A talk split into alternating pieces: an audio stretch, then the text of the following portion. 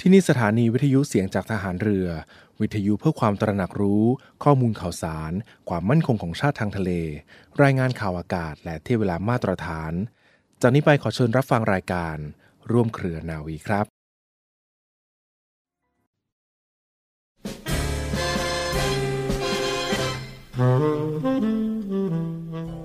คนที่รักษาความจริงใจต่อตอนเองไว้ได้มั่นคง จะไม่เป็นคนสับหลับ หากแต่เป็นคนที่หนักแน่นเที่ยงตรงทำอะไรตามกฎเกณฑ์ ตามระเบียบ ตามเหตุผล และความถูกต้องเป็นธรรม จึงเป็นผู้สามารถสร้างสรรค์และสร้างสมความดี ให้เจริญงอกงาม เพิ่มพูนยิ่งขึ้นได้ ไม่มีวันถอยหลัง พระบรมราโชวาทของพระบาทสมเด็จพระบรมชนากาธิเบศรมหาภูมิพลอดุลยเดชมหาราช บรมนาถบพิตร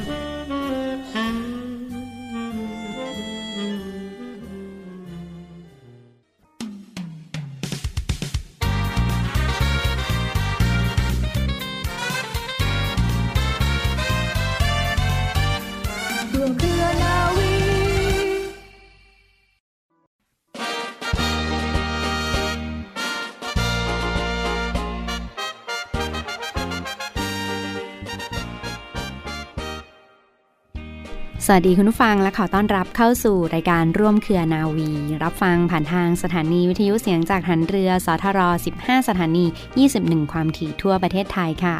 รับฟังออนไลน์กันได้ที่เว็บไซต์ www.voiceofnavy.com และ www. เสียงจากหันเรือ .com นะคะสำหรับวันนี้ค่ะคุณฟังมีอีกหนึ่งเรื่องราวสาระความสำคัญเกี่ยวกับ วันระพีซึ่งเป็นวันที่ 7 สิงหาคมที่จะถึงนี้นะคะนำมาฝากคุณฟังกัน ร่วมรำลึกพระบิดาแห่งกฎหมายไทยกันค่ะ วันรพีคือวันคล้ายวันสิ้นพระชนม์ของพระเจ้าบรมวงศ์เธอ กรมหลวงราชบุรีดิเรกฤทธิ์ผู้ได้รับยกย่องให้เป็นพระบิดาแห่งกฎหมายไทย ซึ่งตรงกับวันที่ 7 สิงหาคมของทุกปี วันรพีมาจากพระนามของพระเจ้าบรมวงศ์เธอกรมหลวงราชบุรีดิเรกฤทธิ์ซึ่งมีพระนามเดิมว่าพระองค์เจ้ารพีพัฒนศักดิ์ พระราชโอรสในพระบาทสมเด็จพระจุลจอมเกล้าเจ้าอยู่หัว ในหลวงรัชกาลที่ 5 ประสูติเมื่อวันที่21ตุลาคม พุทธศักราช 2417 และทรงเป็นนักนิติศาสตร์ ผู้จัดตั้งโรงเรียนกฎหมายขึ้นเป็นครั้งแรกในประเทศไทยด้วยนะคะ ซึ่งเป็นโรงเรียนกฎหมายเพื่อให้ความรู้แก่นักเรียนนักกฎหมายและผู้พิพากษาค่ะสำหรับประวัติในด้านการศึกษาของพระเจ้าบรมวงศ์เธอกรมหลวงราชบุรีดิเลกฤทธิ์ ทรงสอบเข้าเรียนต่อในด้านกฎหมายณ วิทยาลัยไครสต์เชิร์ช มหาวิทยาลัยออกซฟอร์ด ขณะที่พระชนมายุเพียง 17พรรษาเท่านั้นนะคะ และทรงสอบไล่ผ่านทุกวิชา มีเวลาศึกษาทั้งหมด 3 ปี และได้รับปริญญาเกียรตินิยมทางกฎหมาย เมื่อพระชนมายุได้ 20พรรษา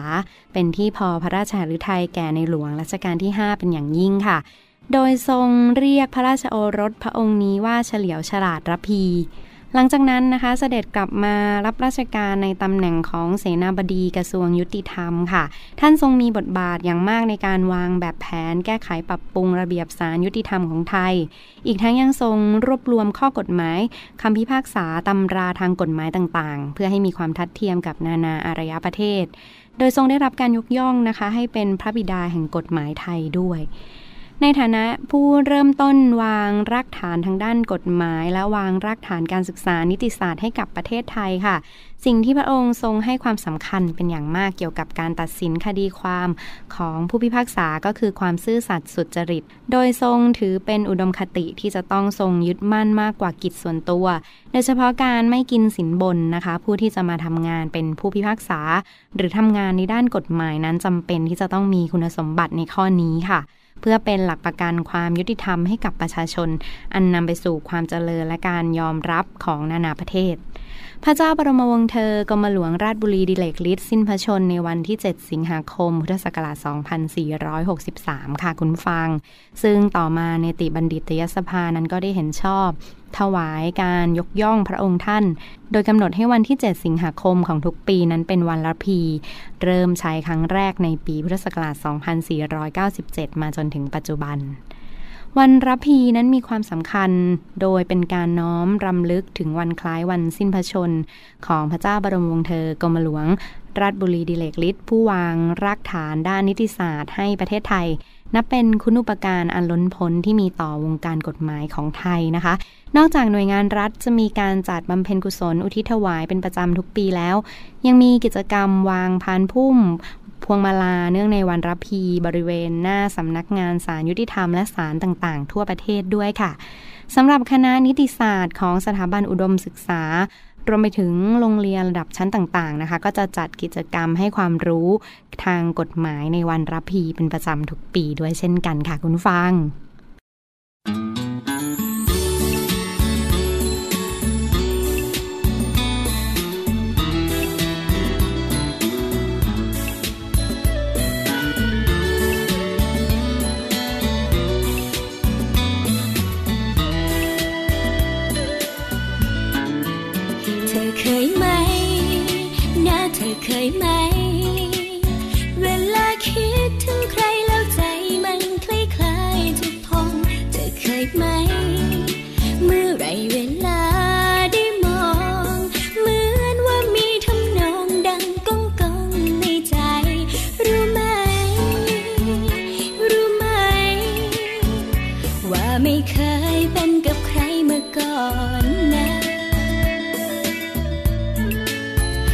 ไม่รู้ เธออาจไม่รู้ ว่าตอนนี้ที่มันเป็นอยู่มันไม่ธรรมดา เปลี่ยนไปแล้ว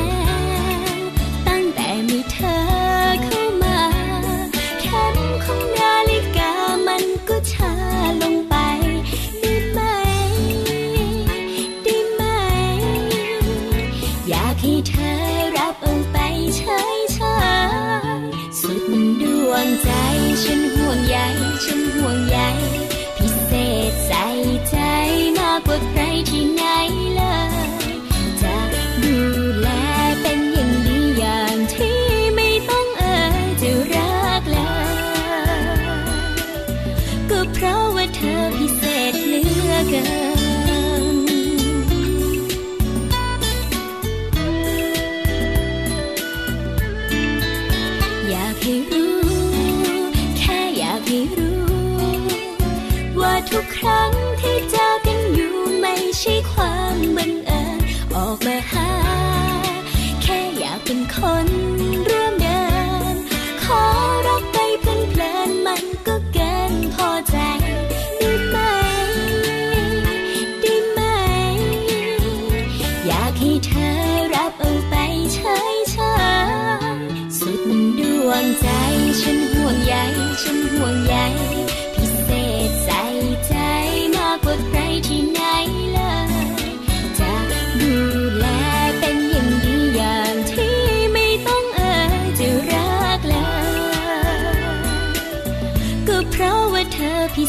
你哥哥。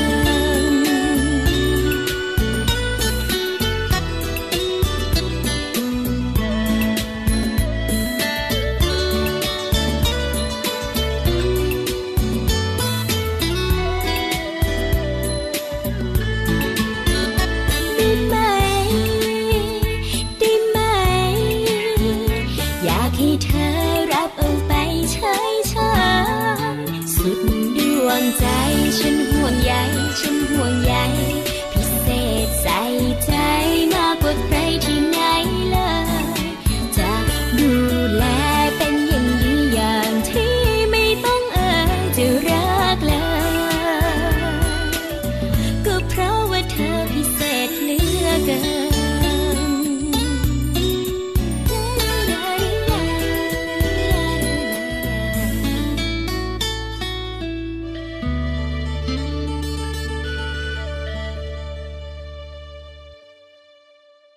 การออกไปเที่ยว คือการออกไปรับสิ่งดีๆ แต่วันนี้เราอยากชวนคุณเปลี่ยนมาเที่ยวเชิงอนุรักษ์ การเที่ยวที่คุณจะได้เป็นทั้งผู้รับและผู้ให้ ไปรับพลังจากธรรมชาติ แล้วให้คืนความอุดมสมบูรณ์ ไปรับความรู้จากวัฒนธรรม แล้วให้การดูแลไม่ไปทำลาย ไปรับความสนุกจากชุมชน แล้วให้รายได้ช่วยกระตุ้นเศรษฐกิจ หันมาเที่ยวเชิงอนุรักษ์ เที่ยว โดยคำนึงถึงธรรมชาติ วัฒนธรรม และชุมชน แล้วการเที่ยวเมืองไทยจะ Amazing ยิ่งกว่าเดิม ต่อเนื่องกันในช่วงนี้ฟังคะมีอีกหนึ่งเรื่องราวข่าวสารเชิญชวนมาประชาสัมพันธ์กันนะคะ เรียกได้ว่า ใกล้วันแม่แห่งชาติประจำปีนี้แล้วค่ะ 12 สิงหาวันแม่แห่งชาตินะคะ อย่าลืมพาคุณแม่ไปเที่ยวสถานที่ต่างๆ หรือว่าง่าย ๆ ก็ลองกราบท่านที่ตัก แล้วก็กอดท่านสักนิดหนึ่งสำหรับท่านใดที่อยู่กับคุณแม่นะก็เป็นกำลังใจแล้วก็อยู่เคียงข้างกันไป สื่อสารกันด้วยความรักต่อไปค่ะ มากันที่อีกหนึ่งบรรยากาศของ ดอกมะลิในวันแม่แห่งชาติกันในครั้งนี้ฟังคะ ทางด้านสภาสังคม สงเคราะห์แห่งประเทศไทย ในพระบรมราชูปถัมภ์เขาได้เปิดสั่งจองผลิตภัณฑ์ดอกมะลิในรูปแบบต่างๆ กันด้วยนะคะ แจกดอกมะลิกันในครั้งนี้แล้วก็ได้ช่วยนำรายได้ไปบำรุง และเพื่อสาธารณประโยชน์ต่อไปกันกับสภาสังคม สงเคราะห์แห่งประเทศไทยในพระบรมราชูปถัมภ์ค่ะ กำหนดเปิดจองในส่วนของดอกมะลิ เนื่องในโอกาสวันแม่แห่งชาติประจำปี 2566 นะคะ ซึ่งเขาก็จัดขึ้นเป็นประจำทุกปี ในส่วนของโอกาสวันแม่แห่งชาติหรือว่า 12 สิงหาคมนี้ แน่นอนว่าเมื่อมีวันแม่แห่งชาติเราก็นึกถึงดอกมะลิ ดอกมะลิสีขาวที่แสดงถึงความรักอันบริสุทธิ์จากแม่สู่ลูกนั่นเองนะคะ และส่วนหนึ่งในครั้งนี้ก็จะนำรายได้ไป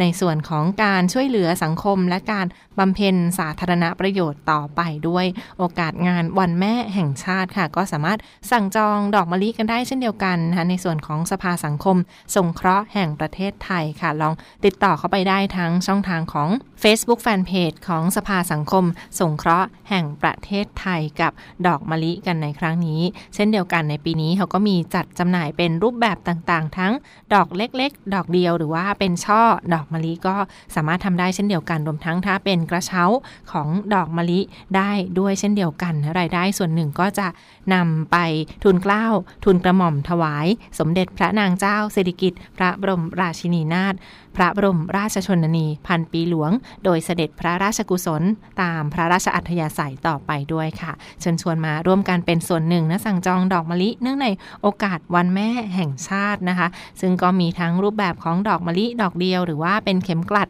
ดอกมะลิ หรือว่าเป็นในรูปแบบของช่อดอกมะลิ แล้วก็กระเช้าดอกมะลิได้เช่นเดียวกันค่ะ วันแม่แห่งชาติในปีนี้ในส่วนของสภาสังคมสงเคราะห์แห่งประเทศไทย สอบถามรายละเอียดเพิ่มเติมได้ค่ะทั้ง หมายเลขโทรศัพท์นะคะ02 354 7533ถึง37 02 354 7533ถึง37นะสำหรับสภาสังคมสงเคราะห์แห่งประเทศไทย ขอเชิญผู้สนใจมาร่วม สั่งซื้อดอกมะลิ เนื่องในโอกาสวันแม่แห่งชาติประจำปีนี้ค่ะ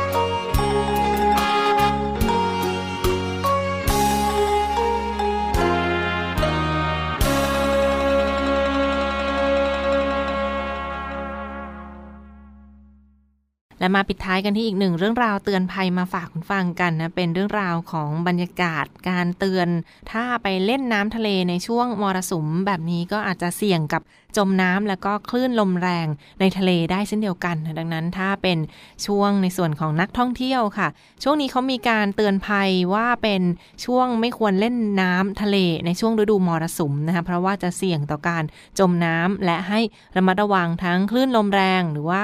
แนะนำให้สังเกตธงซึ่งก็จะมีสัญลักษณ์ต่างๆ เพื่อความปลอดภัยกันด้วยในครั้งนี้ค่ะ ทางด้านนายแพทย์ทเรศการันนายวีระวงนะคะอธิบดีกรมควบคุมโรคได้กล่าวว่าในช่วงนี้ประเทศไทยยังคงอยู่ในฤดูฝน โดยเฉพาะพื้นที่ที่มีจังหวัดเป็นพื้นที่ติดท้องทะเลเหล่านี้ค่ะ จังหวัดที่มีพื้นที่ติดท้องทะเลก็จะยังอยู่ในช่วงของฤดูมรสุม ซึ่งส่งผลให้น้ำทะเลมีคลื่นลมแรงและไม่สามารถเล่นน้ำทะเลได้ หรือว่าหากจะเล่นน้ำทะเลก็ต้องเล่นในพื้นที่ที่กำหนดไว้เท่านั้น และต้องระวังงทั้งคลื่นลมแรง กระแสน้ำย้อนกลับ คลื่นทะเลดูด หรือว่าคลื่นดอกเห็ด ซึ่งก็อาจจะมีความเสี่ยงที่เกิดขึ้นได้แทบจะทุกหาดในทะเลค่ะ ดังนั้นก็ให้เฝ้าระวังกันอย่างต่อเนื่อง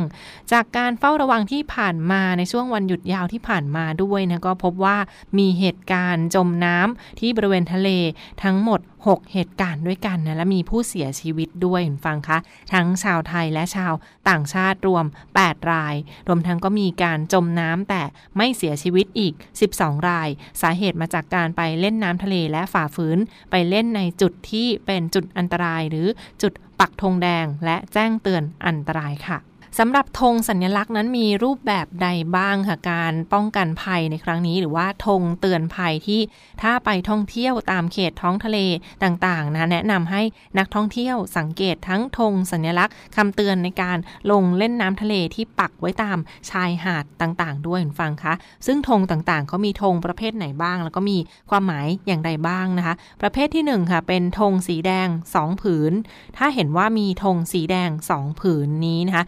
ปักอยู่ที่บริเวณชายหาดนั้น แสดงว่าพื้นที่นั้นมีความเสี่ยงมีอันตรายมาก ห้ามลงไปเล่นน้ำโดยเด็ดขาดค่ะธงสีแดง 2 ผืน สัญลักษณ์ถึงความเสี่ยงหรือว่าอันตรายมาก แล้วก็ห้ามลงไปเล่นน้ำบริเวณนั้นโดยเด็ดขาด หรือถ้ามีธงสีแดง 1 ผืน หมายถึงว่าอันตรายก็ยังไม่สามารถห้ามลงเล่นน้ำได้เช่นเดียวกัน ระดับความอันตรายรองลงมาและไม่สามารถลงเล่นน้ำได้เช่นเดียวกันธงต่อไปค่ะเป็นธงสีเหลืองหมายถึงพื้นที่นั้นเล่นน้ำได้ด้วยความระมัดระวังนะคะธงสีเหลือง หมายถึงพื้นที่นั้นสามารถเล่นน้ำได้ด้วยความระมัดระวัง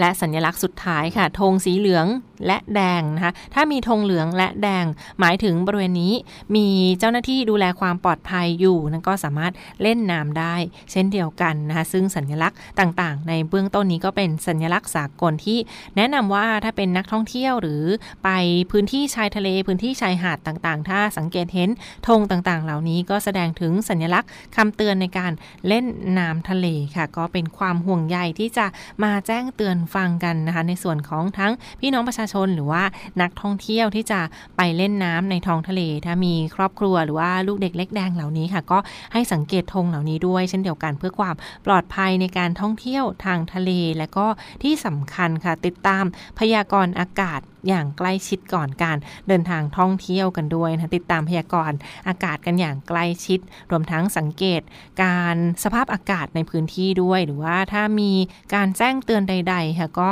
ควรปฏิบัติตามอย่างเคร่งครัดเพื่อความปลอดภัย รวมทั้งถ้าไปพื้นที่เสี่ยงพื้นที่น้ำทะเลลึก สวมเสื้อชูชีพทุกครั้งด้วยนะเพื่อความปลอดภัยต่อชีวิตและทรัพย์สินต่อไปก็เป็นอีกหนึ่งเรื่องราวความห่วงใยที่มาฝากทุกท่านกันในช่วงนี้ค่ะ และทั้งหมดก็คือข่าวสารจากรายการร่วมเครือนาวีในวันนี้ขอขอบคุณที่ติดตามรับฟังและพบกันได้ใหม่ทุกวันเวลาประมาณ 12 นาฬิกาเป็นต้นไป ทางสถานีวิทยุเสียงจากทหารเรือค่ะ